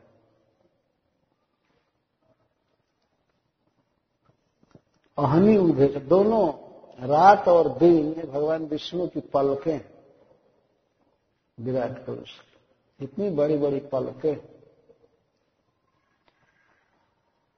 तद्भु विजृंभ परमेष्टधिष्ण्यम और भगवान ये जो ब्रह्मा जी का जो पद है परमेष्टधिष्ण्यम ब्रह्म लोक में जो ब्रह्मा जी का पोस्ट है, सारे ब्रह्मांड को कंट्रोल करते हैं, वो भगवान का भ्रू बिजरिम्ब है। भू बिजरिम्ब का भावों की मरोड़।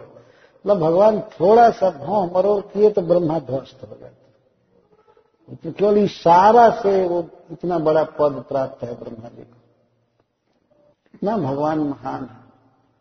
किसी को जिताने के लिए वोट करो, ये करो, वो करो, अभी चार साल, पाँच साल रहेगा। ब्रह्मा जी का इतना बड़ा पद है, एक मील चौवन खरब, चालीस अरब वर्ष जीते हैं ब्रह्मा जी। इतनी लंबी आयु है ब्रह्मा जी की। लेकिन उनकी लंबी आयु, उनका पद क्या है? भगवान विष्णु के भावों की मरोर है थोड़ा सा क्रोध पूर्वक देखे, बस खत्म हो पद समाप्त हो मतलब भगवान की इच्छा पर है, ब्रह्मा जी पद पर रहे या मरे वो तुरंत हो सकता है। क्या किसी के इशारे से, भाव के मरोड़ से क्या कुछ होगा संसार में? आप कार चला करके जा रहे हैं, मान लीजिए आपकी इच्छा के विरुद्ध लाल सिग्नल हो गया तो क्या क्रोध से देखने से वो लाल, रेड हो जाए ग्रीन हो जाएगा? बताइए, अपना स्टेयरिंग पकड़े हुए आदमी और अगर क्रोध से देखे तो रेड लाइट ग्रीन नहीं हो सकता है। कुछ भी करो, मर जाओ चाहे कुछ भी हो तो कंप्यूटर जब करेगा तब होगा। लेकिन भगवान का इशारा इतना ही। काफ़ी ये प्रकट लीला में भी भगवान ने दिखाया है। भगवान श्री राम जब लंका जाने के लिए तैयार हुए, बीच में समुद्र पड़ता था तो भगवान रास्ता मांगने लगे समुद्र से क्या हमको रास्ता दे दो जाने के लिए। वो नहीं दिया। तो भगवान श्री राम को क्रोध आ गया। दिव्य क्रोध है भगवान उन्होंने लक्ष्मण से कहा कि धनुष बाण लाओ, मैं इसको सोखूँगा अग्नि बाण से पूरा समुद्र सोख जाऊँगा। जला दूँगा जल। तो जब ही भगवान धनुष बाण अभी चढ़ाए और आँखें लाल किए, क्रोध से भगवान की आँखें लाल हुई तो समुद्र का पानी उबलने लगा। इतना गर्म हो गया भगवान के नेत्रों को देखने से। शास्त्र वर्णन है श्रीमद भागवतम कहता है, क्रोध से उन भगवान ने समुद्र के जल पर देख दिया तो ऐसा लगा कि पता नहीं कितना शक्तिशाली हीटर फीट हो गया समुद्र में, वो पानी उबलने लगा। तो जितने जीव थे सब तड़फड़ाने लगे। मछली या घड़ियाल या नक जो भी थे तिमिंगल वे सब छटपटाने लगे। गर्म पानी में कौन जिएगा? तब समुद्र निकल करके आया, भगवान के पास क्षमा कीजिए, मैं नहीं जानता था, ये नहीं जानता था। ये तो भगवान का प्रभाव अब बताइए, हम कहते हैं, पूरे शिकागो में कितने मिलियन लोग होंगे? एक लोटा पानी पर सब लोग एक साथ क्रोध में देखे क्या पानी उबल जाएगा?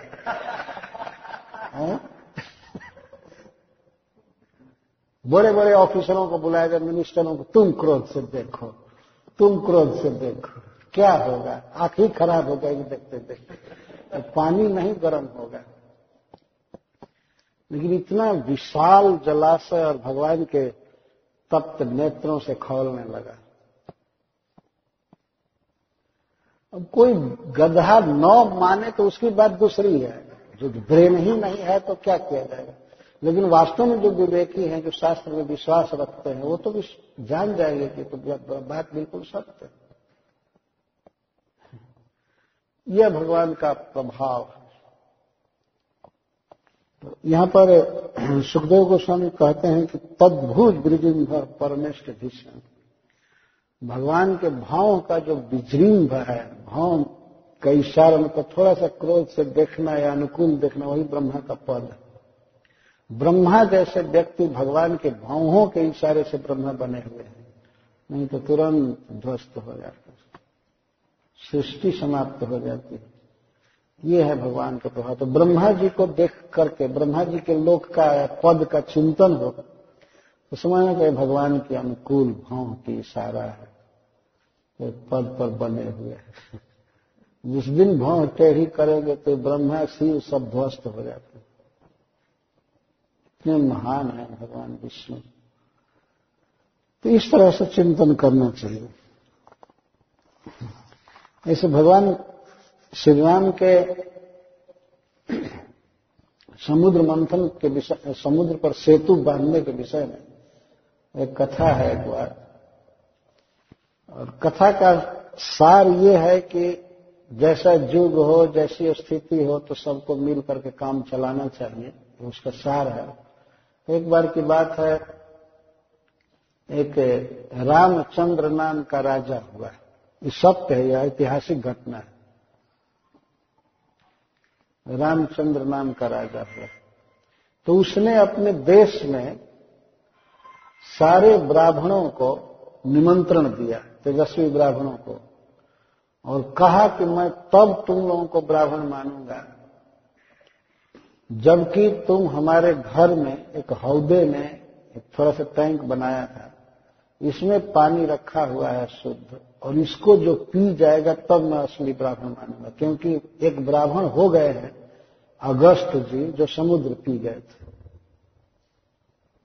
पूरा समुद्र पी गए थे अगस्त जी। तो तुम उसी वंश में पैदा हुए हो तो अगर हमारे टाइम का पानी नहीं पिए तो मैं ब्राह्मण नहीं मानूँगा। असली ब्राह्मण उसी को मानूँगा जो इतना पानी पी जाए होगा, पचास, सौ लीटर कुछ पानी उसमें होगा, ज़्यादा नहीं था, लेकिन इसको पी जाएगा तब ब्राह्मण मानूँगा। अब तो ब्राह्मण हाहाकार करने लगे, बड़े बेचारे दुखी हुए। राजा था, कहा कि अब नहीं पानी पियोगे इतना तो मैं ब्राह्मण मानूँगा नहीं, क्योंकि पहले के ब्राह्मण तो समुद्र पी गए थे। तो एक ब्राह्मण बहुत चतुर थे, वे आए। और कहे कि, राजा, अगर अभय दान दो तो मैं कुछ पूछूँ तुमसे. कहा, पूछो। पहले एक राजा हो गए हैं रामचंद्र सूर्य वंश में। उन्होंने बड़े बड़े पहाड़ को पानी में तैरा दिया था। सुने हो? हाँ हाँ सुने। तो तुम उसी क्षत्रिय वंश में जन्म लिए हो। तो ज़्यादा नहीं, मेरा एक शालीग्राम तुम तैरा दो तो तुमको असली राजा मानूँगा। अगर नहीं तैरा सके पत्थर को तो मैं नहीं मानूँगा कि तुम क्षत्रिय हो। तो वो क्या कर सकता था? अंत में राजा चरण में गिर गया, क्षमा कीजिए। तो इस पर कहा थे भाई कलयुग में ब्राह्मणों का पतन हुआ है तो क्षत्रिय कौन चढ़ गए हैं? वो अभी वो भी तो उसी अनुपात में गिरे हैं। अतः व्यवहार निभा लेना चाहिए। तो बाद में क्षमा मांगा और ब्राह्मणों को ब्राह्मणोचित सम्मान दिया। कोई भी व्यक्ति क्या कर सकता? भगवान तो बड़े बड़े पहाड़ पानी में तैरा दिए। और आदमी क्या करे? पत्थर का टुकड़ा भी नहीं तैरा पाए तो यह है भगवान की विशेषता। आपो से तालु रसएव जिहवा, और जल जो है वही भगवान का तालु है, और जल में जो तृप्त करने की शक्ति है, वो है भगवान की जीव हम लोग तो पानी तो रोज पीते हैं, और तृप्ति का अनुभव भी करते हैं। तो पानी पीते समय यही ध्यान रखना चाहिए कि भगवान का तालु है मुख का ऊपरी भाग, और इसमें जो स्वाद है, टेस्ट है, वो है भगवान की जीहवा। रश्मेन्द्रिय ऐसा उपनिषद कहता है, भगवान देखते हैं, इसलिए सब लोग देखते हैं। भगवान खाते हैं, इसलिए सब लोग खाते हैं। भगवान रस लेते हैं, इसलिए सब लोग रस लेते हैं। सब कुछ भगवान के अधीन है तो पानी का पीना, यहाँ तक कि शराब जो पीते हैं, उन्हें भी चिंतन करना चाहिए कि भगवान की जिहवा के कारण हमको रस मिल रहा है। शिल प्रभुपा जी कहते हैं कि व्यक्ति चाहे तो शराब पीते समय भी भगवान का स्मरण कर सकते हैं। शराब पी और स्मरण तो हो, कृष्ण कितना तृप्त कर रहे हैं। रसो हम अक्षु कौन थे प्रभाषणी शशि सूर्यदेव सूर्यदेव भगवान पानी बनाए हैं, पानी में तृप्त करने की शक्ति भगवान बनाए हैं। भगवान गीता में कहते हैं, रसो हम अपसु कौन थे है कुंती नंदन, अपसु जलों में मैं रस हूँ, मैं टेस्ट हूँ। भगवान बनाए। तो कोई चीज़ खा पी करके भी याद करना चाहिए भगवान की रश्मेंद्रिय है, ये त्वगिंद्रिय है।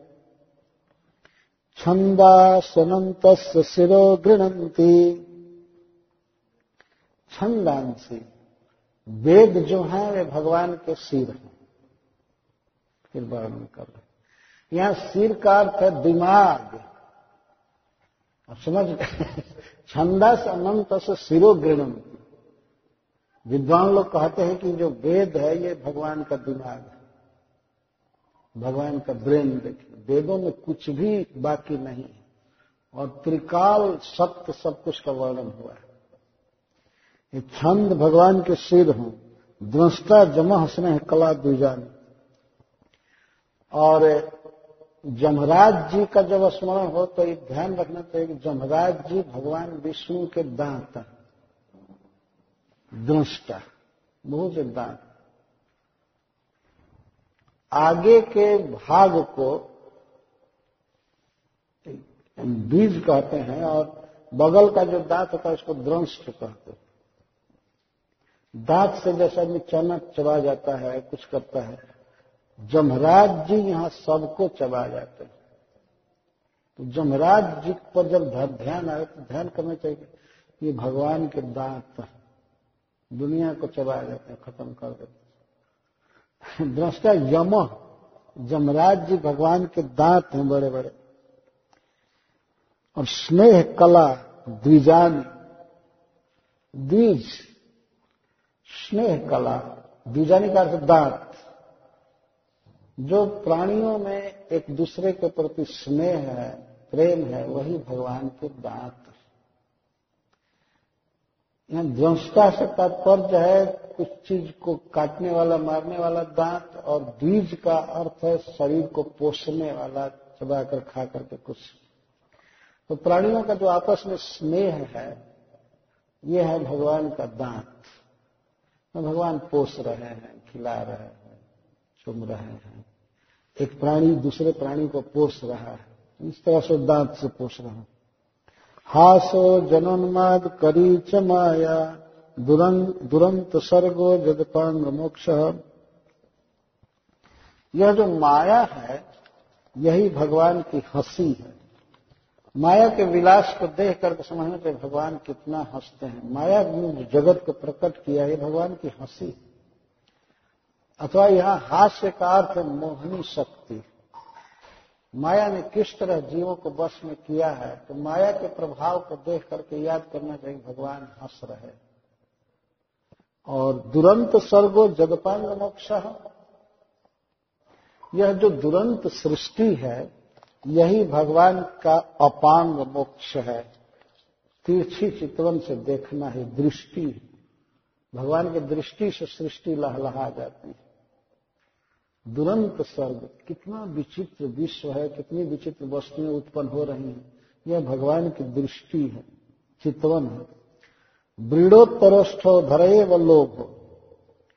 और लज्जा ये भगवान का ऊपर का ओठ है। और लोभ जो है, वो भगवान के नीचे का ओठ है, आधार। न संसार में लोग देखते हैं, लज्जा देखते हैं तो उसको देख करके भगवान के ओठ का अधरोष्ट और उत्तरोष्ट। उत्तरोष्ट का तो ऊपर का ओठ और अधर का तो नीचे का। धर्मस्तनो धर्म पथो से पृष्ठ। और धर्म जो है, वो भगवान का स्तंभ है। सामने का भाग। अर्थात भगवान के सामने रहना ही धर्म है। और अधर्म असपृष्ट और भगवान अधर्म जो है, पाप जो है भगवान का पीठ है। ये नहीं समझना चाहिए वास्तव में भगवान के पीठ में अधर्म है या ये है। भगवान के पीछे हो जाना, भगवान से विमुख होना यही अधर्म तो जितना पाप हो रहा है, अधर्म हो रहा है तो ध्यान उसका आवे तो यही सोचना चाहिए, भगवान से लोग विमुख हैं। पीठ के पीछे है, सामने नहीं है, इसीलिए पाप कर रहे हैं। और भगवान और धर्म जो है, दान, ब्रह्मचर्य, तप, सत सौच दया, ये सब भगवान के स्तर छाती। मतलब भगवान के सामने रहने वाला व्यक्ति धर्म करेगा। तो भगवान के ऐसे जीवों के हृदय में भी भगवान रहते हैं, इसीलिए हमारे यहाँ तो बच्चे भी, अगर कोई सत्य बात कहवानी होती है किसी दूसरे बच्चे से तो कहते हैं जरा छाती पर हाथ रखकर बोलो तो। ऐसे कहते हैं। मतलब तो ऐसा कल्चर, ऐसा सिखाया गया है कि यहाँ भगवान है। और उस बच्चे को अगर झूठ बोलना होता है तो यहाँ हाथ नहीं रखता है। वो कहता है, नहीं, तुम नहीं रखना। सर्व सच्चा हम हृदय सन्निविष्ट है। भगवान सबके हृदय में रहते और इसीलिए अगर कोई गलती करे तो उसके छाती पर नहीं मारना चाहिए। पीठ पर एक तमाचा मार सकते क्योंकि पीठ पर अधर्म रहता है। तो अगर कभी दंड देना हो तो ऐसे दंड देना चाहिए। तो अमेरिका में तो कुछ भी दंड नहीं दे पाएँगे किसी को। लेकिन यहाँ कभी नहीं मारना चाहिए हसन, हुसैन, ये सब विकार बात है तो ईश्वर को मारना है। यहाँ कभी नहीं मारना चाहिए। यहाँ भगवान रहते हैं। यहाँ बताया गया है कि धर्म भगवान के छाती में रहता है और अधर्म पीठ में रहता है। अर्थात धर्म को देख करके भगवान के छाती का स्मरण करना चाहिए, आभिमुख्य का, सम्मुखता का और अधर्म की क्रियाओं को देख करके विचार करना चाहिए सब भगवत विमुख हैं, भगवान से दूर हैं, इसीलिए सब हो रहा है। भगवान के सामने रहने पर तो धर्म। कस्त से मेध्रम वृषण च मित्र। ब्रह्मा जी जो सृष्टि करता है, इस विषय में, सृष्टिकर्ता ब्रह्मा जी भगवान की शिष्येन्द्रिय जननेन्द्रिय ये ध्यान रखना। कितना भगवान में उत्पन्न करने की शक्ति है। और वृषण च मित्र। और दोनों मित्र देवता भगवान के वृषण है, अंधकोश कुक्षी समुद्र समुद्र भगवान की कोख है। समुद्र पर ध्यान जाए तो भगवान के कोख का स्मरण करना चाहिए। गिरयोस्थि संघा। और ये पर्वतों का जो समुदाय है, ये भगवान की हड्डियाँ पर्वत पर जब ध्यान जाए तो ये धारणा करनी चाहिए कि भगवान की हड्डियाँ हैं, अस्थि।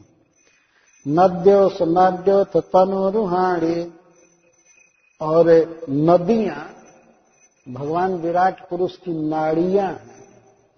जैसे शरीर में नाड़ियाँ होती हैं, वैसे नदियाँ जो है, नाड़ियाँ हैं भगवान की। और मही रूहा जितने भी वृक्ष हैं, झाड़ हैं, ये सब भगवान के शरीर के रोए हैं। तनुरुहा। हम लोग भगवान के रोआ से खा पी जी रहे हैं। घर बना हुआ है भगवान के रोआ से। और फल खाते हैं, वृक्षों से निकल, सब भगवान का रोआ खाकर जी रहे हैं। घर द्वार बनाते हैं, सब कुछ करते हैं। मही रूहा विश्व तनु तनु तनुरुहारी।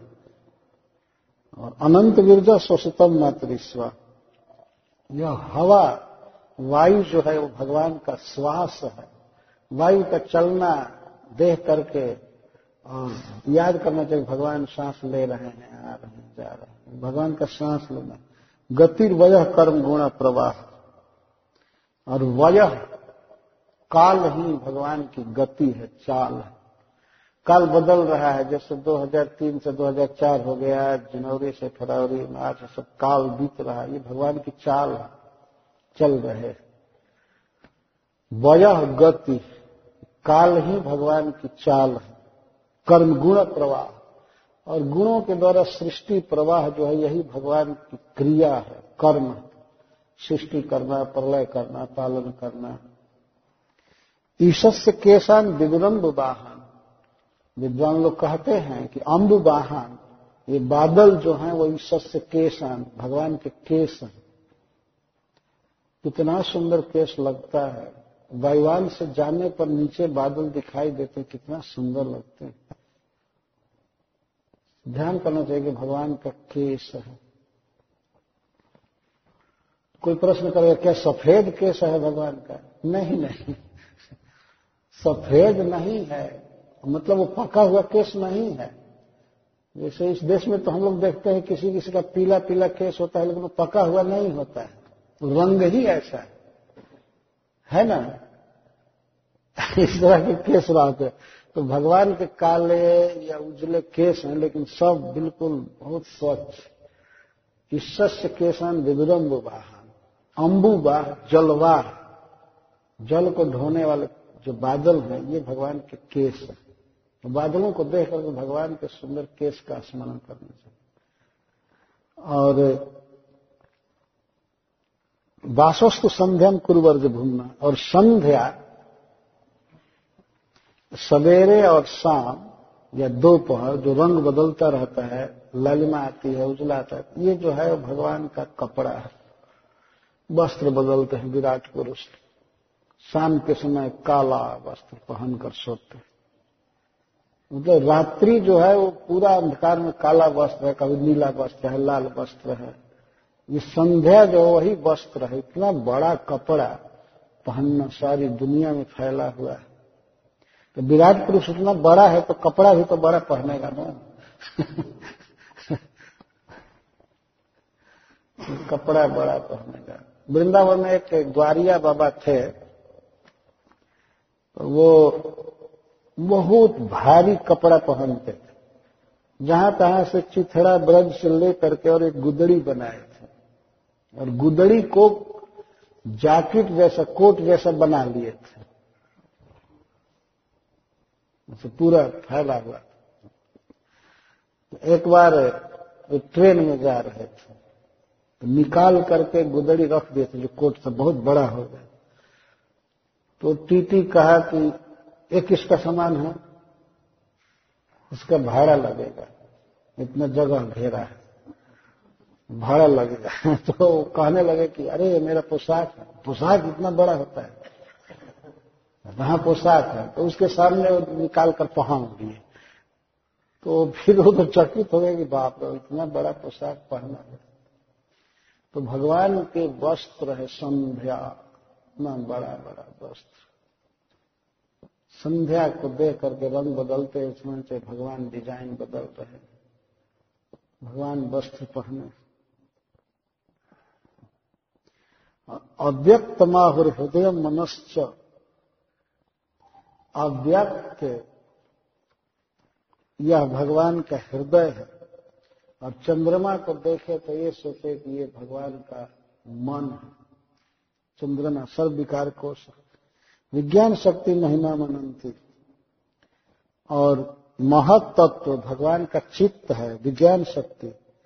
और भगवान शिव जो है, वो भगवान विष्णु के अंतकरण है, ये ध्यान रखना चाहिए। अस्वस्थ उष्ट गजा नखानी घोड़े, खच्चर, ऊँट और हाथी, ये सब भगवान के नख हैं। इनको देख करके नख का स्मरण करना चाहिए भगवान के। सर्वे मृगा पशु श्रोण के जितने भी पशु हैं, उनको देख करके भगवान के कमर की याद करनी चाहिए। भगवान के कमर में रहते हैं। वयांश तद व्याकरणम विचित्रम मनुर्मनीषा मनजो निवास। और जितने भी पक्षी हैं बयांसी ये भगवान विष्णु के व्याकरण है। व्याकरण का अर्थ दो है। व्याकरण का अर्थ भी आकरण ये शिल्प है भगवान के। विचित्र प्रकार की रचना भगवान ने पक्षियों की की है। एक मयूर को देखिए तो उस पर दस बीस प्रकार का रंग चढ़ा हुआ है। ये भगवान के शिल्प कला है, अथवा भगवान के व्याकरण है, उच्चारण है। पक्षी भिन्न भिन्न प्रकार से बोलते हैं तो भगवान इतने प्रकार से बोलते हैं, विराट पुरुष। कई स्वर में, कई राग, ताल, ढंग से बोलते हैं। मनुर मनीषा और मनु महाराज, तब चित जाए तो ध्यान करना चाहिए भगवान की बुद्धि है, मनीषा मनु महाराज भगवान की बुद्धि है। और मनुजो निवास। ये विराट पुरुष रहते कहाँ हैं? जितने मनुष्य हैं, मनुष्यों को देख करके सोचना चाहिए कि भगवान के घर है। वास्तव में भगवान मनुष्यों के भीतर ही रहते हैं। जितनी भी बुद्धि, जो भी कुछ है, भगवान ने मनुष्यों को दिया है। मनुष्य निवास स्थान है भगवान का। इसलिए इस शरीर से भजन ही करना चाहिए। मनुजो निवास। गंधर्व विद्याधर चारण अप्सरा स्वरस में तेरह के विद्या और गंधर्व विद्याधर चारण अप्सराएँ, ये सब भगवान के राग हैं। कैसे वो बोलते हैं? गंधर्व आदि ही उनके राग हैं, अप्सराएँ। छत्र भुजो महात्मा। और ब्राह्मण भगवान के आनंद है, मुख है। क्षत्रिय भगवान की भुजा है। बीट उरु रंध्री। और वैश्य भगवान के उरु हैं और शूद्र भगवान के चरण कमल हैं। नाना विधा भिज गौड़ोपन्न द्रव्यात्मक कर्म विज्ञान जो अनेक प्रकार के नाम, घी आदि से युक्त जो वितान योग है, वही भगवान का कर्म है। इस प्रकार सुखदेव गोस्वामी कहते हैं कि यह भगवान के ईश्वर का रूप है, सन्निवेश है इसी में मन को लगाना चाहिए। वास्तव में इसमें प्राकृतिक वस्तुओं का चिंतन नहीं करना है और कुछ भी नहीं करना है। कहीं भी भगवान के अंगों की धारणा करनी है। इस प्रकार से भगवान आनंद निधि हैं। इस रूप में जब भगवान मन लग जाता है, तब व्यक्ति आनंदमय हो जाता है। आनंद निधि भगवान का भजन करके ध्यान रखना चाहिए कि नान्यत्र सत्य जतयात्मपात अन्य वस्तुओं में मन नहीं लगाना चाहिए, नहीं तो आत्मपात होता है। ये कह दिया कि सब कुछ भगवान का रूप है, ये है तो इसका मतलब ये नहीं कि स्वतंत्र चिंतन किया करें।